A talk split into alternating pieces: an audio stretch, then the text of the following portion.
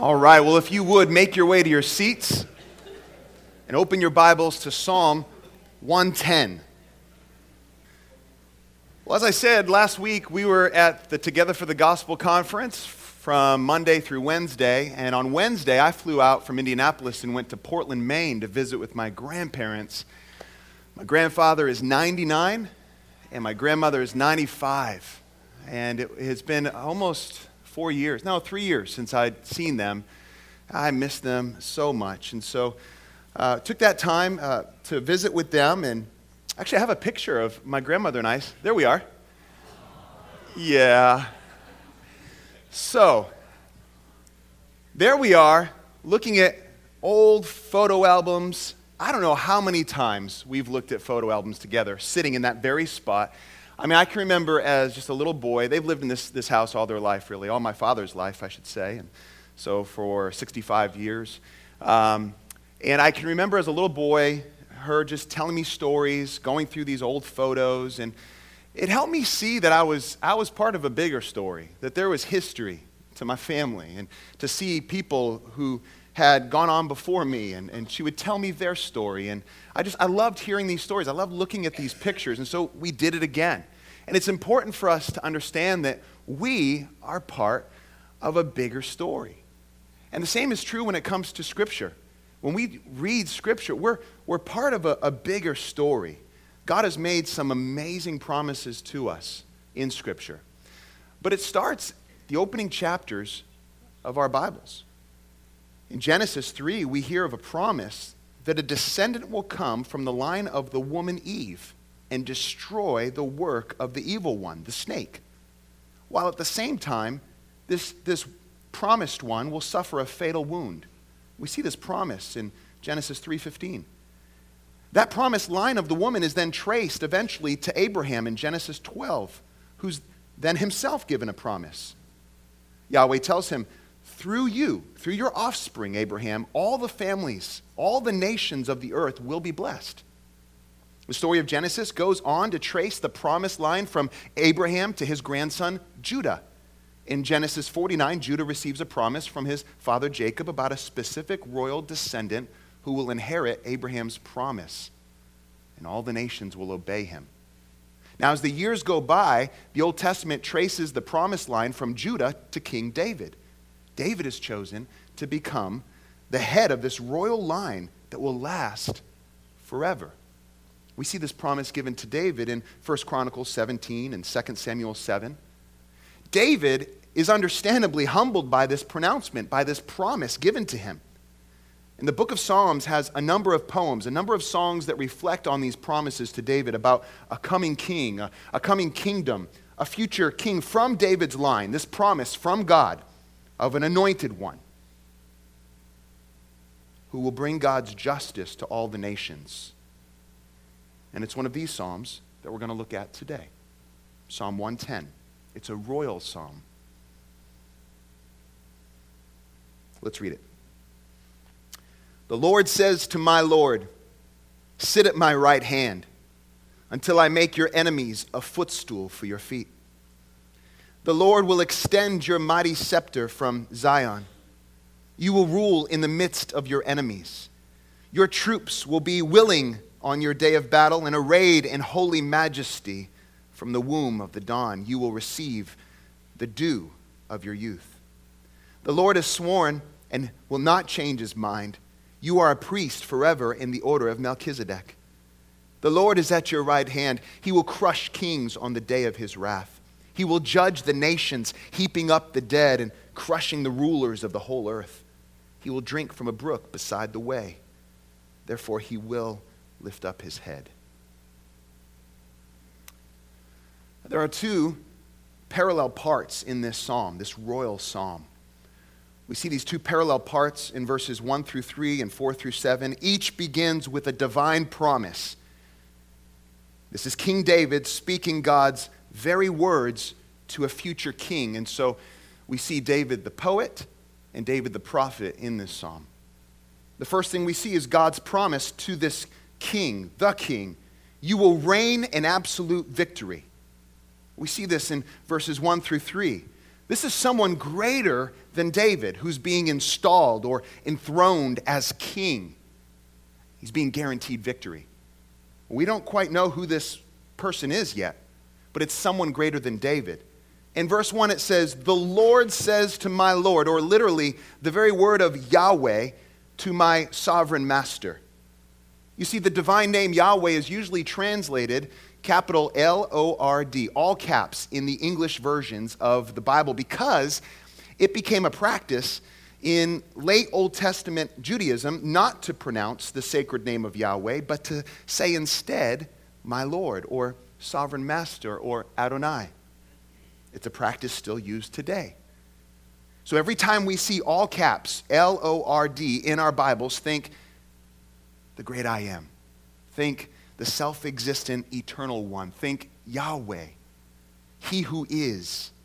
Every time we hear the name Yahweh, even the short form Yah, which is found in the word hallelujah, meaning praise Yahweh, let's remember what that name communicates. The name Yahweh communicates God's active presence.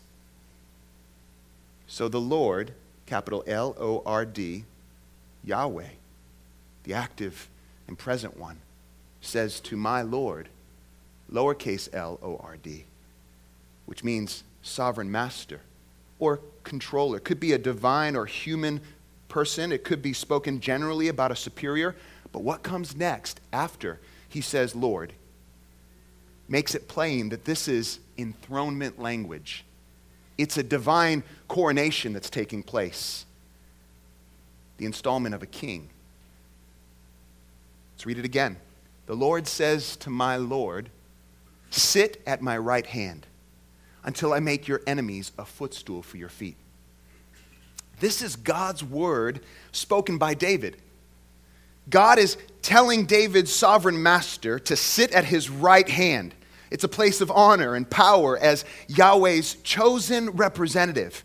Listen, you can't come up with a, a position of greater power or greater authority you just can't. Who has this right to sit at Yahweh's right hand? Who is Yahweh putting at his right hand? Who is he recognizing? Who would dare speak of someone taking this role or taking this place? He says, Until I make your enemies a footstool for your feet. To make enemies a footstool is an ancient Near Eastern metaphor for absolute control. I mean, total domination. I'm going to totally dominate your enemies. And we can see this in Joshua 10. Joshua defeats these kings and he's stepping on their necks. They're under his feet before he does them in. Yahweh is going to work He's going to work for this one who sits at his right hand. And that's amazing. Yahweh is the one who's going to make his enemies a footstool for his feet. God enthrones and God ensures victory for David's king. This is David's master that, he's, that David is prophesying about. This one who is greater than David. And, and Yahweh is enthroning him, and Yahweh is ensuring victory for David's king. It's amazing. Verse 2 The Lord will extend your mighty scepter from Zion. You will rule in the midst of your enemies. Now, what's happening here? Scepter is a symbol of strength and royal authority. The, the word rule is a kind of an imperative that makes a, a promise, it offers assurance. This rule, in other words, is going to happen no matter what It's going to happen. The Lord will do this. And then in verse 3, it says, Your troops will be willing on the day of battle, arrayed in holy majesty, majesty. From the womb of the dawn, you will receive the dew of your youth. It can be difficult to understand this verse. It's filled with poetic metaphor. People are coming out, though, what we know, they're coming out voluntarily and they're coming out in great number. Literally, they're willing offerings, they're set apart or consecrated. This army is fully prepared and at the service of the king. They're as abundant as the dew at dawn. strong for battle, ready for action. This is enthronement language. A king is being installed. He's received a scepter. His enemies are under his feet. He's at the right hand of Yahweh. The second promise that we see in this psalm is God's promise to the king You will be a priest forever. You will be a priest forever. Someone greater than David is now being ordained as a priest forever. Oh, he's being enthroned, and his enemies being defeated. And now, here, there's the promise that he will be ordained as a priest forever. Let's read it again. Verse 4 The Lord, capital L O R D, this is Yahweh. This is the ever present God. This is He who is, the great I am. The Lord has sworn, He has made an oath. He will not change His mind. You are a priest forever in the order of Melchizedek. Okay, this is an oath. This is a guarantee. It's, it's like saying, uh, I'm, I'm, it's a promise behind a promise. The ESV says this the Lord has sworn and will not change his mind. He's just not going to do it. He's not going to change his mind about this. It's like declaring something uh, seven times. It's irrevocable, it's unchangeable. God's promises, listen, they're not going to change. What backs up his promise here is his very character. His character. He makes an oath. He has nothing greater to swear by. He swears by himself. I'm backing this up, he says. I'm making a promise here. Behind our perseverance, our perseverance, is hope, not speculation, not wishful thinking, not I hope so. But it's a certainty in God's promises, a clinging to what we know is true and what He will do. So behind our perseverance is hope. Behind hope are the promises of God. And behind the promises of God is the character of God. That's where our certainty comes from. Now, the king. The king is going to have an intercessory role, a priestly role. He's going to rule, this one that's greater than David. He's going to rule and he's going to mediate. He's going to defend and he's going to declare. He's in the order of, of Melchizedek. Who's this guy? We can find the story in Genesis 14. It'd be good for us to turn there.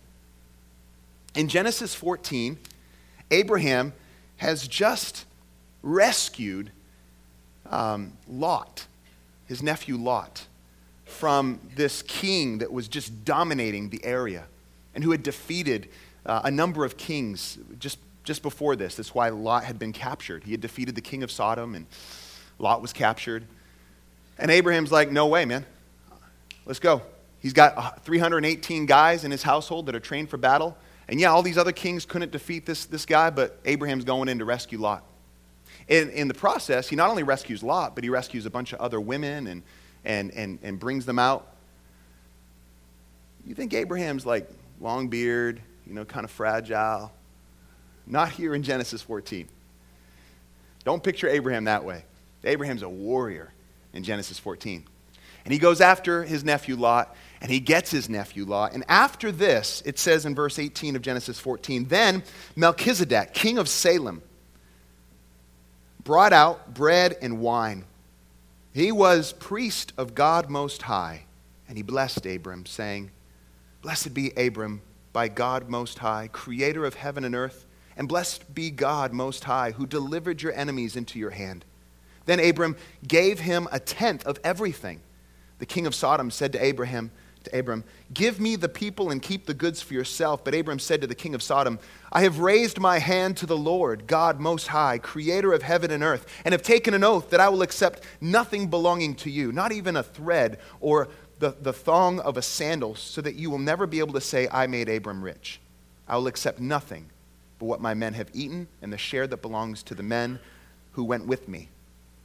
Okay, so Abram, after this great victory, meets this mysterious king, priest, Melchizedek of Salem.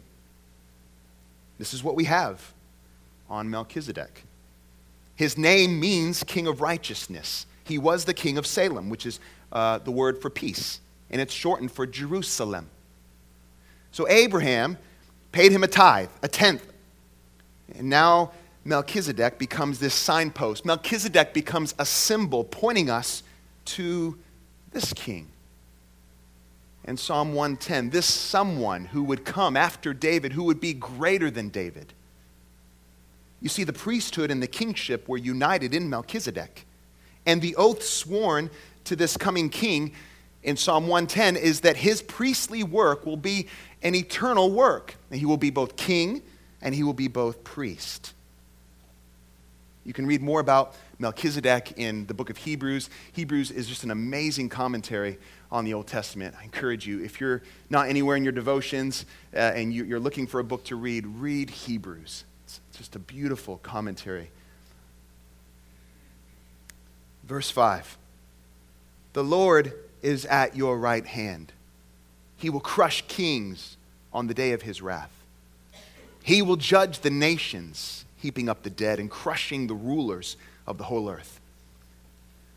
Up to now, it was the king at Yahweh's right hand, right? Up to now, it was this someone who would come after David, who was at Yahweh's right hand. But now, Yahweh is at the king's right hand. The strength behind the king's rule couldn't be greater. But again, we have to pause and ask come on, who is this someone? Who is this one who's greater than David? By this time in the psalm, it's, it's harder to discern who's doing what. Is it the divine king or is it Yahweh? What is clear, though, is that this divine king will bring judgment and he will bring victory. And it's symbolized by corpses and rulers. I think that does the job. I think that's, that symbolizes victory okay. He will judge the nations and he will crush or be victorious over any and all opposition. Listen, when you're defeated, what do you do? You droop your head. But what do we see the king doing here?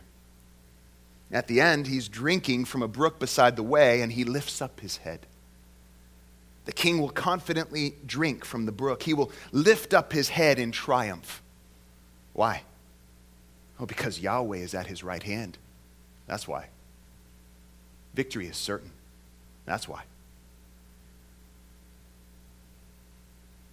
What would this psalm have produced in the hearts of its original hearers?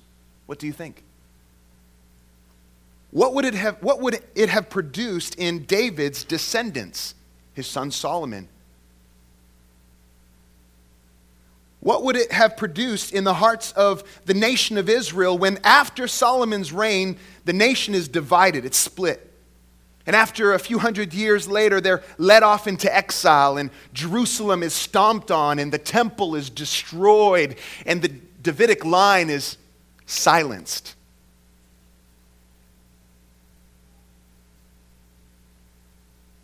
What about someone on David's throne forever? This is what we could call the gap between promise and experience. There would have been for many generations a considerable gap between the promise of Psalm 110 and the reality that it pointed to, or the experience. This psalm, I imagine, during the exile and the years after the exile, as they rebuilt the nation of Israel, would have offered encouragement, and yet it would have raised questions whether Yahweh will actually come through. Is he going to come through? So hope would have been stirred in their hearts as they read this psalm. Anticipation, expectation, questions about the promises that God made, all the above, just swimming around in the hearts of those who knew God's promises, but were still waiting.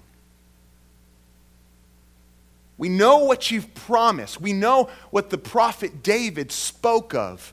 We know the promise uh, that you gave to David. We, we know that there's this anointed one that's going to come, this, this one who's at your right hand, this king but when? We know what he's going to do. He's going to rule the nations. He's going to put down all opposition. He's going to fight for us, and we're going to rally behind him. But when?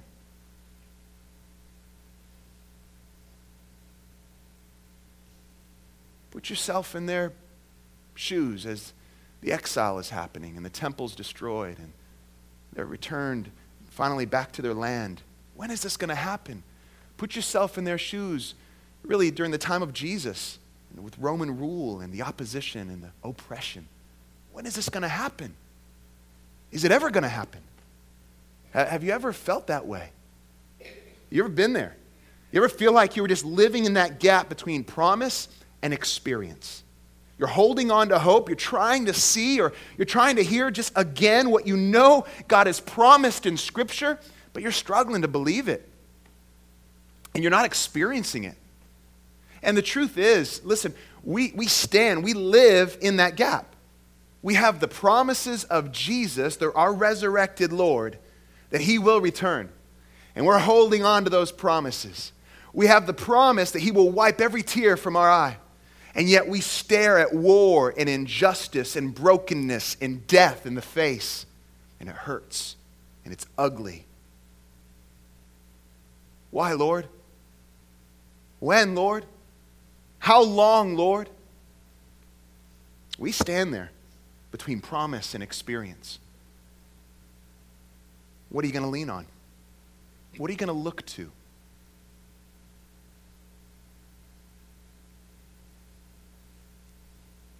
Finally, I want us to see point three when God makes a promise, he keeps it.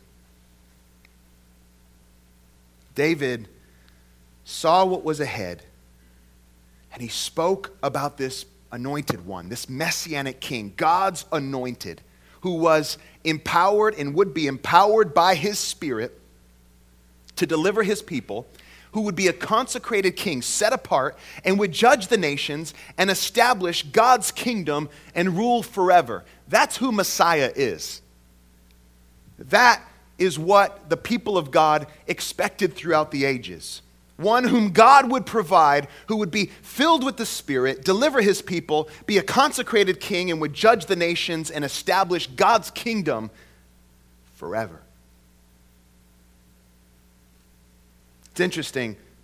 Jesus himself talks about Psalm 110 and the difficulty of understanding it. He uses it. He turns the tables actually on his audience and asks them about this psalm. Let's look at it in Matthew 22. Verse 41 While the Pharisees were gathered together, Jesus asked them, What do you think about the Christ? Now, when Jesus says the Christ, he's speaking of the anointed one I just described the Messiah, the one they're waiting for. What do you think about the Christ? Whose son is he? The son of David, they replied. Oh, that's an easy one. They got that question right, right away. The son of David, of course. He's going to come in the line of David. They're leaning on that promise that goes way back. He said to them, How is it then that David, speaking by the Spirit, calls him Lord? For he says, quoting Psalm 110, The Lord said to my Lord, Sit at my right hand until I put your enemies under your feet. If then David calls him Lord, how can he be his son? All you could hear were crickets. No one could say a word in reply.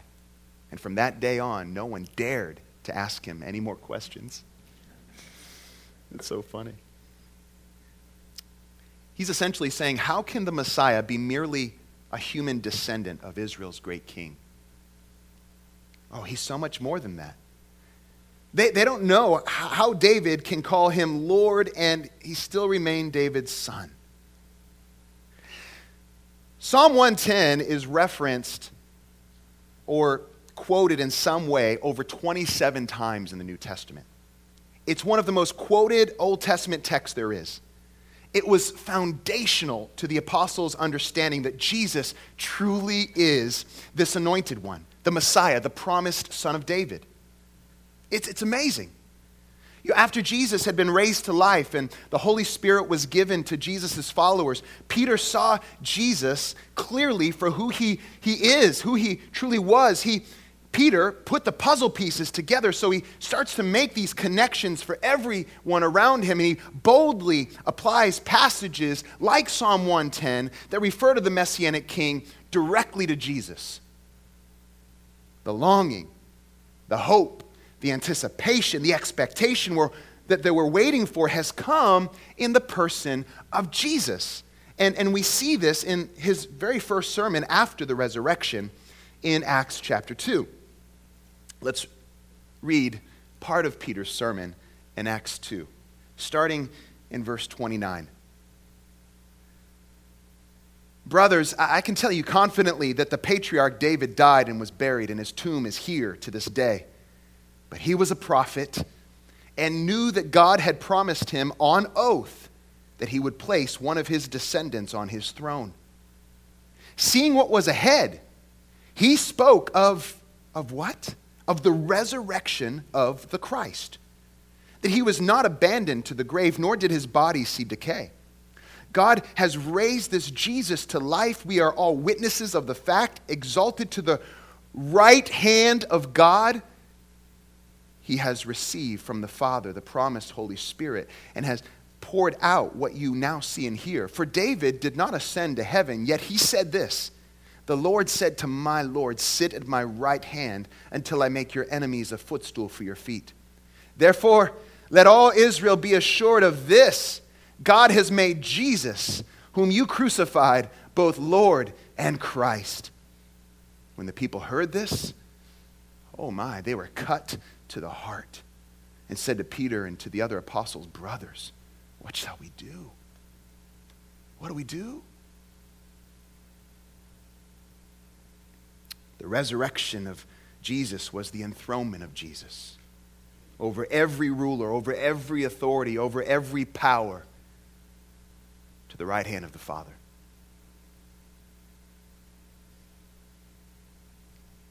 Psalm 110, it underlines, it underscores the fact that Jesus is both Lord and King. He's master, the sovereign ruler, and he is king. He's the anointed one. He is the one that the scriptures promise. This promised line that goes all the way back to Genesis 3:15 that runs through Abraham, and Jacob and Judah and David. This hope that they were holding on to this anticipation that was building year after year after year after year, it's met in Jesus.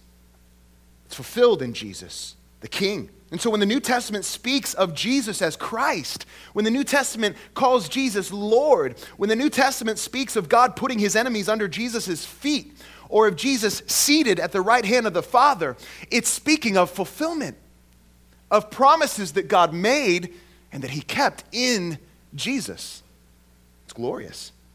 Let me give you a little sampling. Let's look at Ephesians chapter 1.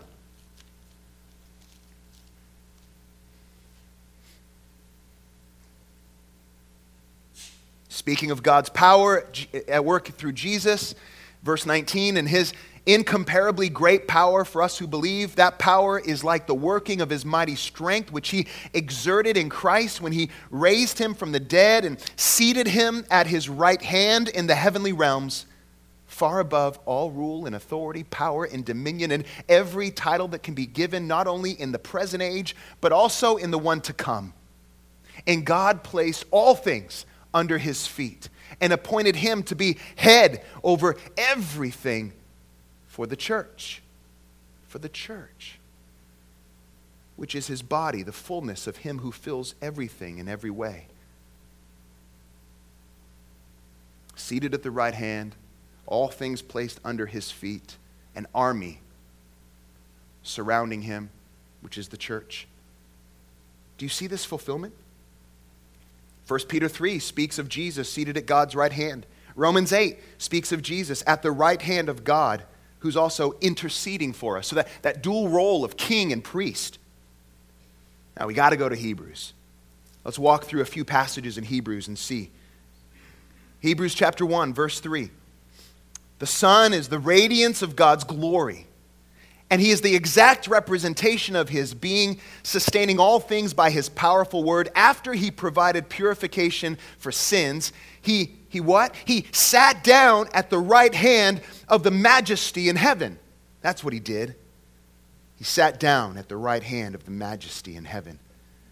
Chapter 5, verse 6.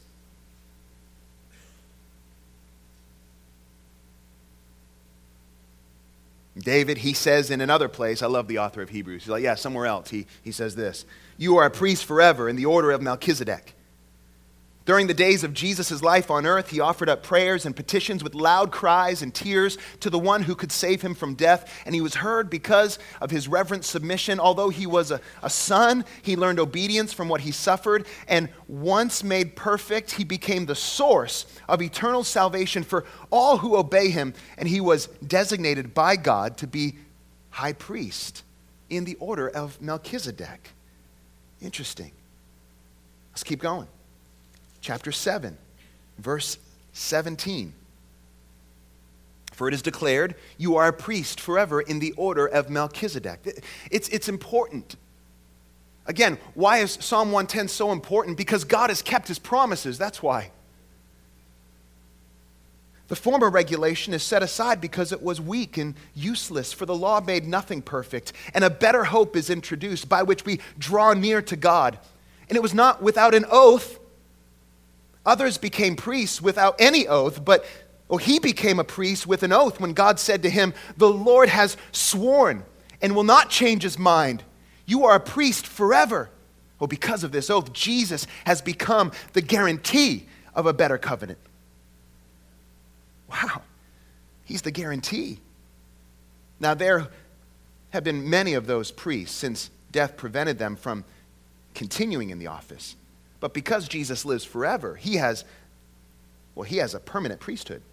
Therefore, he's able to save completely those who come to God through him because he always lives to intercede for them. Oh, such a high priest meets our need, one who is holy and blameless and pure and set apart from sinners, exalted above the heavens. Unlike the other high priests, he does not need to offer sacrifices day after day, first for his own sin and then for the sins of the people. No, he sacrificed for their sins once for all when he offered himself. For the law appoints as high priest men who are weak, but the oath, oh, he's leaning on that oath. He's leaning on that promise. The oath, which came after the law, appointed the Son who has been made perfect forever. We got to keep going because it's just so good. Let's look at chapter 10, verse 11. Day after day, Every priest stands and performs his religious duties again and again. He offers the same sacrifices which can never take away sins. But when this priest had offered for all time one sacrifice for sins, what did he do? Oh, he sat down at the right hand of God. That's what he did. Since that time, he waits for his enemies to be made his footstool because by one sacrifice he has been made perfect forever. He, I'm sorry, he has made perfect forever those who are being made holy. Amazing. And finally, chapter 12. We could keep going. I want you to read it on your own. Verse 2. Let us fix our eyes on Jesus, the author and perfecter of our faith, who for the joy set before him endured the cross, scorning its shame, and did what? Oh, he sat down at the right hand of the throne of God. That's what he did. Consider Jesus. Now, what do we do with this? What do we do with this? 2017. Everything in the political realm, everything, everything within society, everything within history, everything within culture, everything within our personal lives should be viewed from the vantage point of the ascended Christ should be viewed from the vantage point through the filter that Jesus is king forever and he's priest forever. He's victorious, he's permanent, he's the one mediator between God and man. So, when we begin to put the puzzle pieces together and see how this anticipation goes all the way back to the opening chapters of the Bible, when, when we begin to understand that this promised king is actually God's chosen way for us to be made right with him, how should we respond? What does that do to you? I, does it raise the hair on your arms? Does it give you goosebumps? Do, do, do, what does it do to you? What, how, does it, how does it affect you? There are days it won't do that, but there are some days that it will do that. It'll have that kind of impact on you. And on those other days that it doesn't do that, what do you do? You, you fall on the promises of God, His faithfulness. Oh, He made all these promises from the opening chapters of Genesis and has kept them in Jesus. And so we lean on those promises. We cling to those promises. We fix our eyes on Jesus, who is the author and perfecter of our faith. So when we're standing in between promise and experience, we look to Jesus our victorious King and our permanent priest. What can the world throw at me that'll change what God has done in Christ? Nothing. What can separate me from that love? What can separate me from that work? What can change what God has done through the high priestly ministry of Jesus, perfecting me in Christ? Nothing. And so it should be the filter through which we view all of life. What's our response? When Peter preached the message and he started to put the puzzle pieces together in Acts chapter 2, you know what he told the crowd that was gathered? He said, Repent and believe. Be baptized. Repent and be baptized. Put your faith in Jesus. Turn away. Turn away from this course that you're on. And with many other cries, he, he encouraged them Save yourself from this corrupt generation. Turn away. Fix your eyes on Jesus. What should our response be to this messianic king? The one who was promised and the one who met all those promises. Well, there are a lot of things competing for our allegiance. I, love the opening, the opening verse, the prop statement, we could say, of Mark. He sets it up so beautifully. Mark chapter 1, verse 1, he says, This is the beginning of the gospel about Jesus Christ, the Son of God. I'm going to tell you what this is about, guys. This is about Jesus, the Christ. And then he goes on to describe who this Christ really is and how he was promised by Isaiah and how he was announced by John the Baptist. And then Jesus comes and he proclaims what? The kingdom of God is at hand. Repent and believe the good news. Why is the presence of a king and the announcement of a kingdom such good news? Why? Because all the promises that have been met through this king, that he is the one who will rule in justice and might. He is that mediator. He is the one who will bring forgiveness and cleansing. He's the one we've been waiting for. That's why it's such good news. Now, there's a lot that can be competing for our allegiance in our day, things that we could give ourselves to and live for, but Jesus, oh, Jesus is worthy of our allegiance. Jesus is worthy of our praise. Jesus is worthy of our affection and our attention. Jesus is calling us to bow our lives to Him and revolve our lives around Him. Are you doing that? Do you want to do that more and more? I, I do. Do you want to learn how to do that together? Well, let's do that.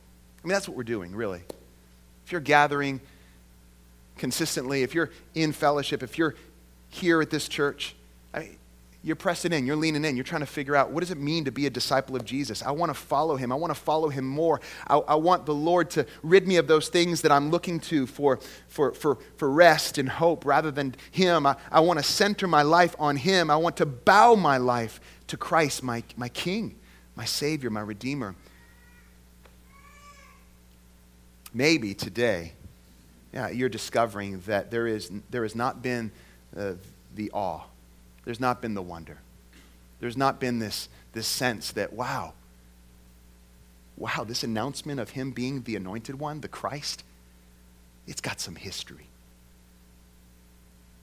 I'm part of a, a bigger story. He didn't just kind of drop out of nowhere. No, God made promises and and God kept those promises. And that's good news for you and me. Let's lean on those promises. Amen? Let's pray. Father, thank you for your promises are sweet. They're beautiful. Thank you that you are faithful, that you kept your promises in Jesus, our eternal King, our permanent priest, the someone who is greater than David, the Lord of David, the one who would rule forever on David's throne, the one who would judge the nations and crush every opposition. Jesus. Jesus, our King. We thank you. He is seated at the right hand of, of you, Lord. We rest in him. Amen.